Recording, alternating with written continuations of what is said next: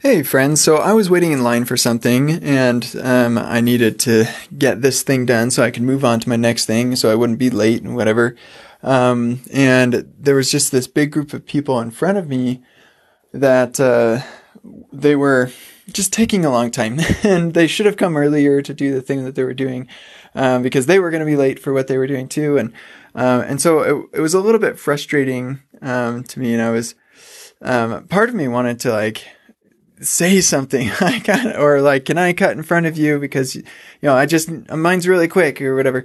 Um, but i realized that um, you know I, I wanted to um, assert myself and be rude um, to general like basically um, to save myself a few minutes. It really wasn't a lot of time and, and it made me ponder a little bit on how um, how much time are you willing to give um, to uh, like to be rude? Um, how much time does it take before you uh, decide that it's better to be rude? Um, now there there are of course some times where it um, like you you know your spouse is having a baby or something like that you need to hurry up or whatever but um, in general I, I think that it's just better to learn to be patient. Like if it's really just a matter of a few minutes and maybe you're going to be a little bit late to a lunch or, or some meeting or something, um, you know, is it really worth uh, being rude or maybe cutting somebody off, driving unsafely or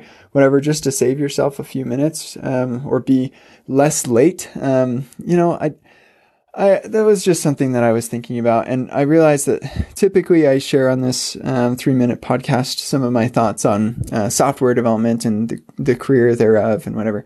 But I, one of the things that I think is really important, and actually it was the first episode of Three Minutes with Kent, was how important it is to be kind. So, you know, is it my father in law? I like to quote him saying, Is it more important to be a hard worker or to be smart? And it's more important to be a hard worker. And is it more important to be a hard worker or to be nice? It's more important to be nice. And um, I feel like that's a, a general principle that um, we should explore a little bit in our lives and, and try to emphasize being kind to other people.